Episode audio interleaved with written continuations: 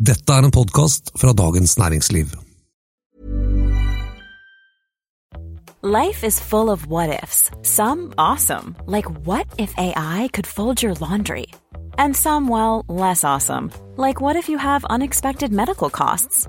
United Healthcare can help get you covered with Health Protector Guard fixed indemnity insurance plans. They supplement your primary plan to help you manage out of pocket costs. No deductibles, no enrollment periods, and especially no more what ifs. Visit uh1.com to find the Health Protector Guard plan for you.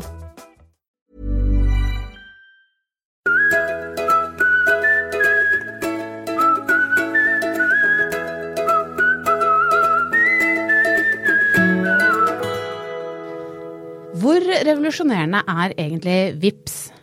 Hvilke biler vil vi kjøre om ti år? Og er det egentlig bråstopp i salget av bygg vi ikke bor i? Dette er de sakene vi er opptatt av i Finansredaksjonen i dag. Og i dag skal vi prøve å se litt eh, fremover, i hvert fall i store deler av sendingen. Og vi er så heldige at vi har fått med oss teknologijournalist Stian Øvrebø Johannessen. Hallo. Hallo. Og som vanlig har jeg med meg kommentator Bård Bjerkholt. Hei, hei. Og Bård, har du vipset noe i det siste?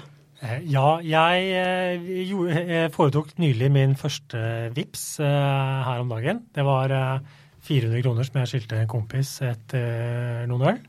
Og det gikk helt utmerket.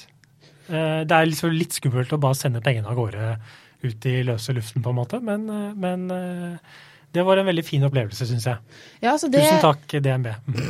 Så det bare betyr at du er jo en av de senere som har tatt i bruk denne mobile betalingsløsningen fra DNB. Det er en, over en million før deg som har prøvd eh, denne løsningen. Ja, 1,4 millioner, tror jeg. Ja. Ja. ja. Og de, alle de uh, stoler på at pengene kommer uh, fram. Jeg, jeg tror ikke du kan være ganske sikker på Ja. det, altså. Ja.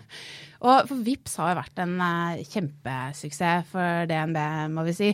Eh, men så er det jo sånn at hvor, hvor nytt og revolusjonerende er egentlig Vips, Stian? Altså, Vips ble lansert i, for litt over et år siden. eh, etter et tre måneders eh, hurtigarbeid innad i DNB. Eh, og det de baserte denne løsningen på, er internasjonale betalingskort som Visa og Mastercard.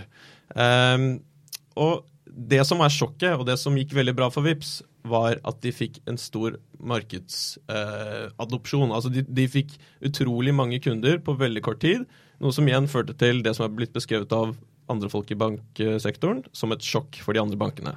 Eh, men det som løs, selve løsningen, selve den mobile betalingsløsningen, eh, finnes det flere eksempler på. Du har Mcash som hadde lansert, du har utenlandske aktører som, som gjør mye av det samme.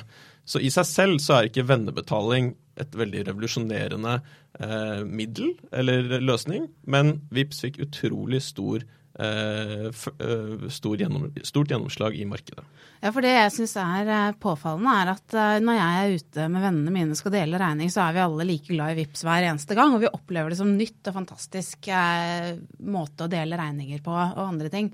Men når du snakker med folk i banksektoren, og også egentlig IT-folk, så peker de på at, at dette her er kanskje ikke så nytt og revolusjonerende. Og det er veldig mange som egentlig kunne tenke seg at deres løsninger ville blitt foretrukket.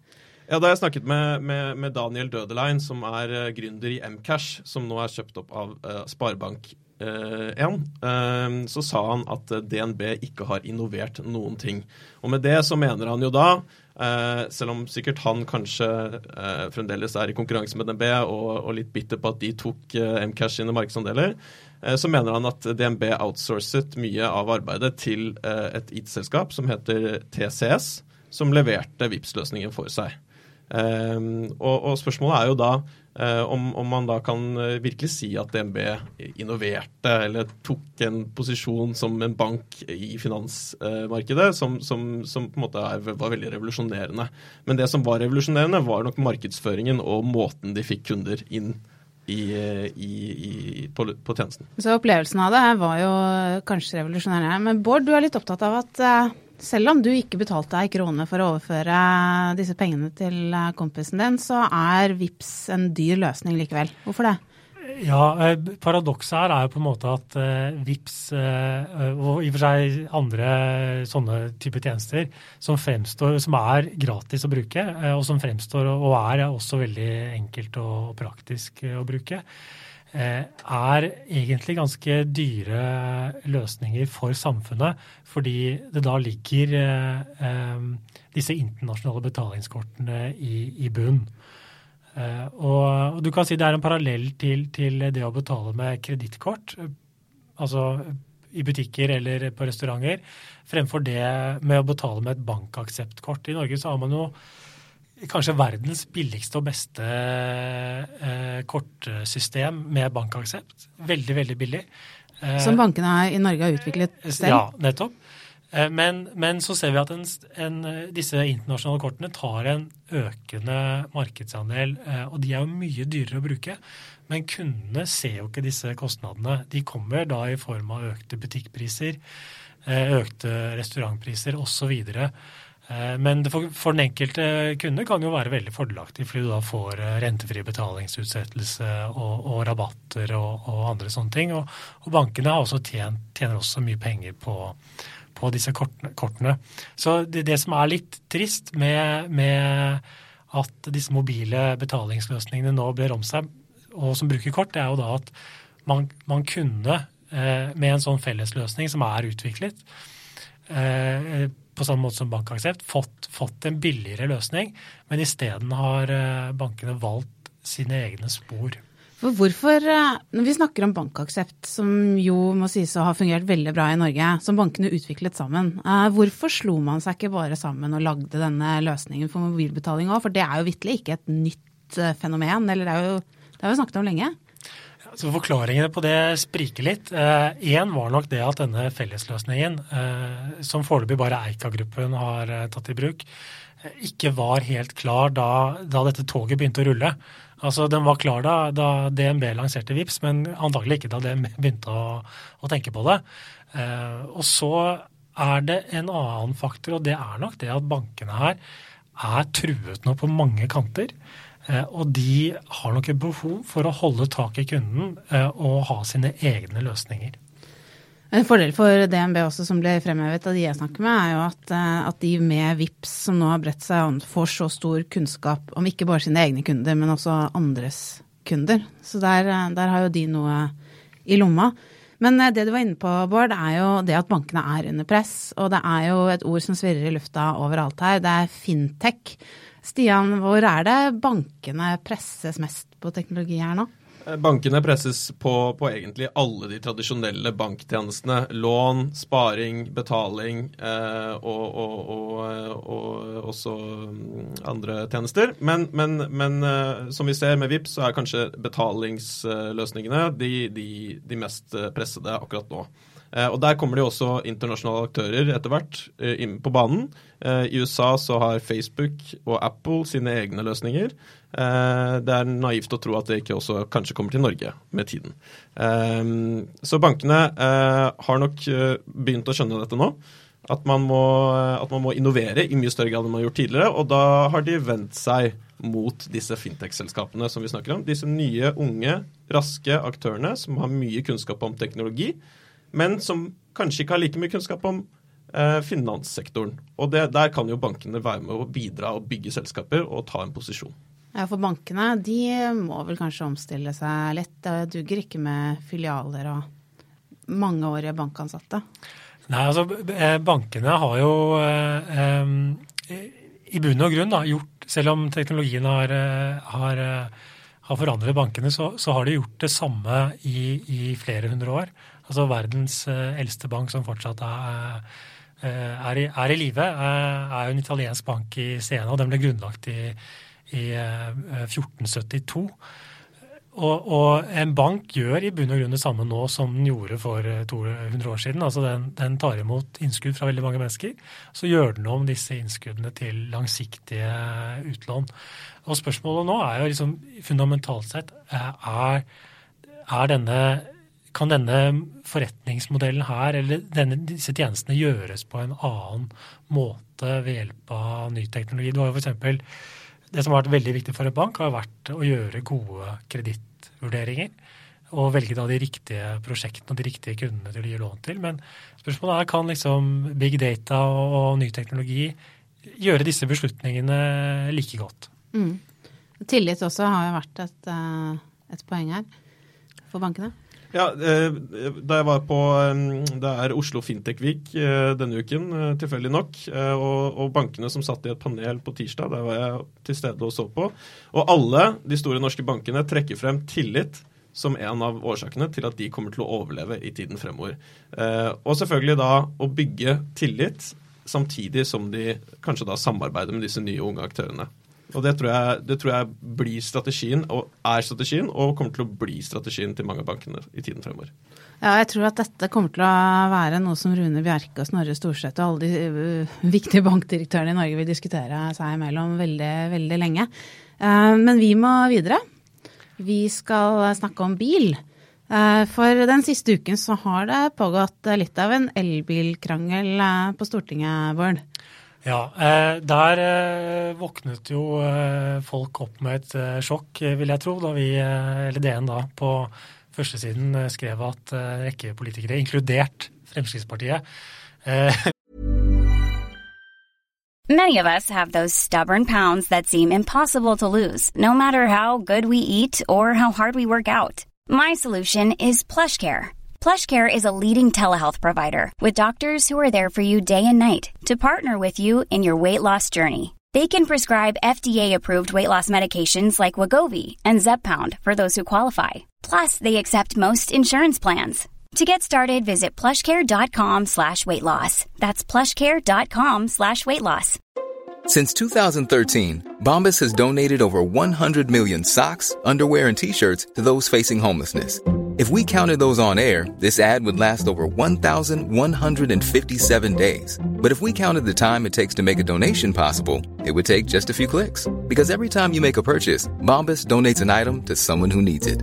Go to bombas.com slash ACAST and use code ACAST for 20% off your first purchase. That's bombas.com slash ACAST, code ACAST. I'm Sandra, and I'm just the professional your small business was looking for. But you didn't hire me because you didn't use LinkedIn jobs. LinkedIn has professionals you can't find anywhere else, including those who aren't actively looking for a new job but might be open to the perfect role, like me. In a given month, over 70% of LinkedIn users don't visit other leading job sites. So if you're not looking on LinkedIn, you'll miss out on great candidates like Sandra. Start hiring professionals like a professional. Post your free job on linkedin.com slash achieve today. Vil ha stans i salget av bensin- og dieselbiler innen 2025. Dvs. Si at alle nye biler som blir solgt etter det, eh, skal være såkalte nullutslippsbiler. Og det vil vel i dag enten si elbiler eller eh, biler som går på hydrogen. Ja, det opplevdes jo som forholdsvis eh, radikalt. Ja, da, da, da Frp-politikere så denne førstesiden, så, så tok de jo straks et par skritt bakover og sa at det var absolutt ikke snakk om noe forbud her. Det var mer en slags målsetting. Eh, eh, og, og, men spørsmålet er jo da hvor, hvor realistisk er, denne, er, er, dette målet? Ja, fordi eh, spørsmålet er jo hva slags Altså vi må jo kjøpe disse bilene, og noen må jo lage disse bilene. Eh, vi skulle jo egentlig ha hatt med oss en eh, ekspert på huset på bilfronten. Han kunne ikke. Nei, eh, Embret Sæther, altså, som er eh, biljournalist og bilanmelder i DN, han er i øyeblikket ute og prøvekjører den nye Tesla, eh, Model X, eh, denne SUV-en. Så han eh, kunne dessverre ikke komme. Men han har vært ute og snakket med noen eh, bilprodusenter. Og hva I, sier de da, Bård? Ja, nei, de, de, sier følgende, eller i hvert fall to av dem. Eh, Opel sier jo dette, at dette er nok i muligens litt i overkant teknologioptimistisk. Selv om utviklingen går fort, så, så går den antagelig ikke så fort eh, at, eh, at, det bare vil være elbiler om da ni år. Og eh, vi har en annen også, Øystein Hærland i Volvo eh, i Norge. Eh, og han er helt klar på at det ikke vil være nok til å dekke behovet i Altså nok alternativer alternativ til å dekke behovet i Norge eh, i 2025. Eh, med mindre vi da skal kjøre rundt på en måte de samme Teslaene alle sammen. Ja, det er nok Tesla på veien, vil jeg si. I hvert fall der hvor jeg bor. Men Stian, du følger jo litt med i den store teknologiverden, eh, de som snakker om eh, de nye tingene. Hva, hva, tror du om utviklingen på bilfronten? Altså Grunnen til at Tesla klarte å vinne markedsandeler såpass raskt som de gjorde, er jo den eh, geniale teknologiske utviklingen som, som, Elon Musk og, og gjengen bak eh, har stått for. Det som skjer eh, teknologi, altså med teknologien nå, er jo at alle de store bilprodusentene tester nye typer biler Uh, F.eks. førerløse biler. Uh, og dette har jo også uh, Goldman Sachs trukket frem som en av de syv tingene som om ti år, altså i 2025, kommer til å være en del av, av, av bilbransjen. Det er nok uh, vanskelig å se for seg at alle reguleringer kommer til å tilpasse seg etter førerløse biler, men vi har jo en samferdselsminister her i landet som er veldig fan av dette og har allerede prøvd førerløse biler, så vi skal kanskje ikke utelukke at, uh, at det også kommer til å være på, på vegne om ti år, da. Men er det sånn eh, et romskip Altså de 70-80-tallets fantasier om romskip, er det det vi snakker om? Er det vår tids store fremtidsoptimisme? Førerløse biler?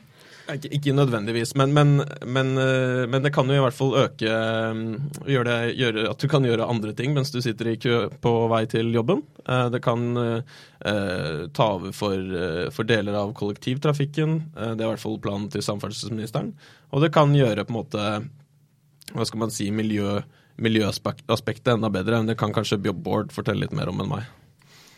Ja, altså da er mulighet med disse eh, førerløse bilene, hvis, hvis, den teknologien blir eh, sikker nok eh, til å pakke bilene veldig veldig tett sammen på en motorvei f.eks.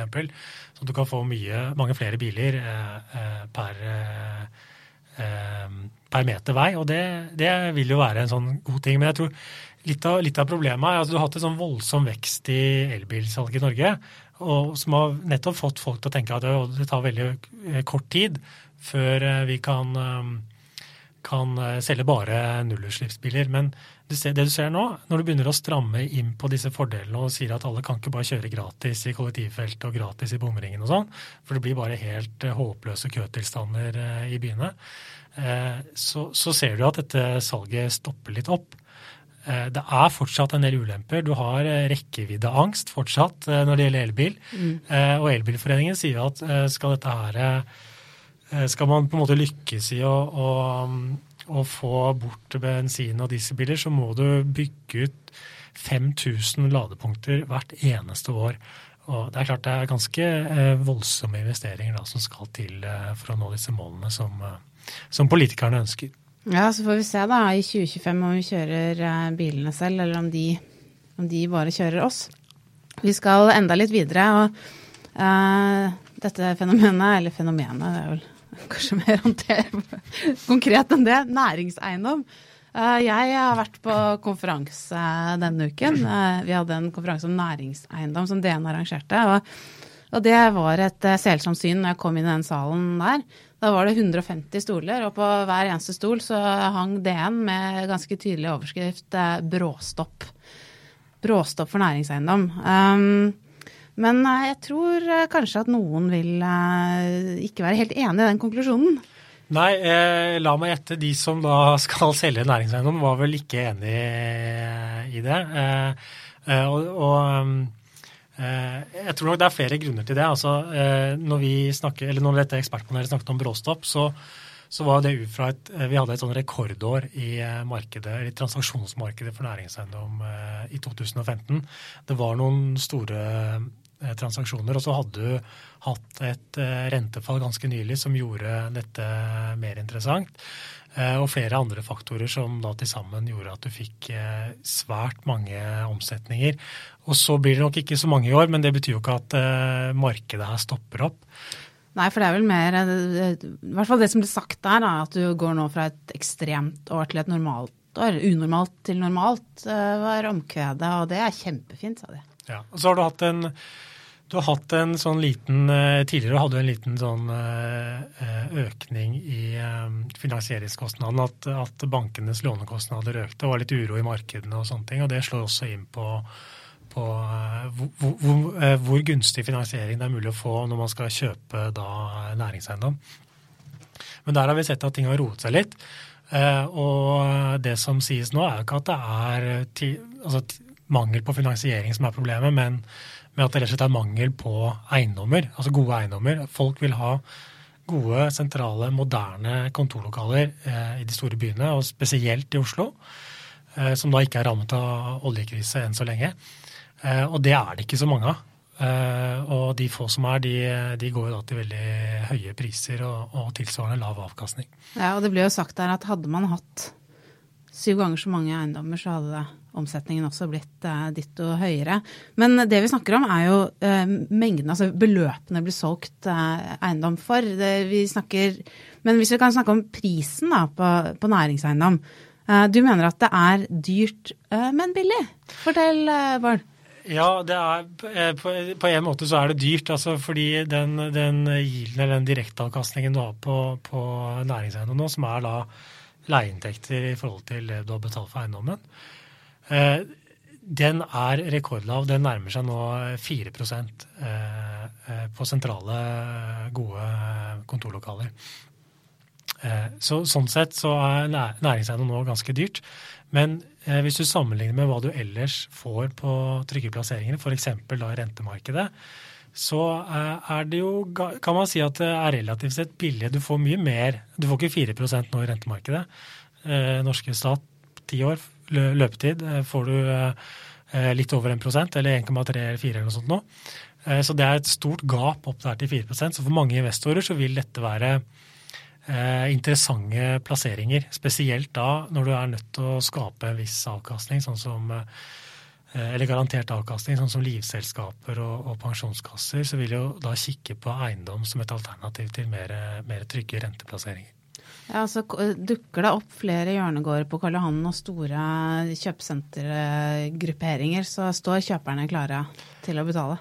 Ja, jeg, jeg, tror det også. Men samtidig så er det jo en bekymring her eh, som bl.a. Finanstilsynet ga uttrykk for denne uken. Det er at når det går gærent, eh, så vet vi én ting, og det er at da kommer tapene på næringseiendom. For dette er eh, svært konjunkturutsatte investeringer. Eh, foreløpig så har det ikke vært, eh, til tross for at du har hatt en oljekrise i Norge, så har det liksom rammet Eh, eiendomsmarkedet, eh, næringseiendomsmarkedet lokalt i Stavanger og, og, og Vest, eh, andre steder på Vestlandet. Men i Oslo har du ikke merket omtrent noen ting i det hele tatt. Men får du en sånn skikkelig nedgangskonjunktur i Norge, så klart da merker du det. Da kommer tapene i, i bankene på, på næringseiendom. Ja, og hvis man har lyst til å lese mer om krangelen om elbiler og krangelen om bråstopp eller ikke i næringseiendom, eller eh, hva som eh, egentlig er nytt og revolusjonerende for bankene, så har vi samla en eh, knippe artikler til deg på dn.no. Teknisk produsent i dag har vært Jan Johannessen. Finansredaksjonen er også å finne på iTunes, og der må du gjerne gi oss en anmeldelse. Vi er tilbake neste uke.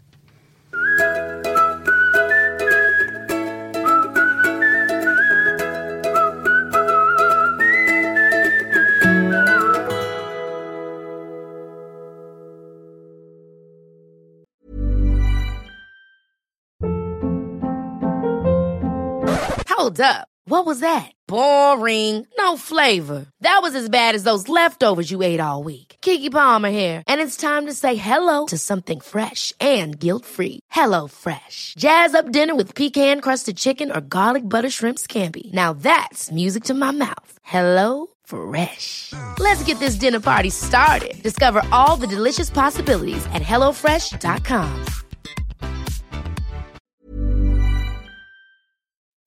Du har nå hørt en podkast fra Dagens Næringsliv.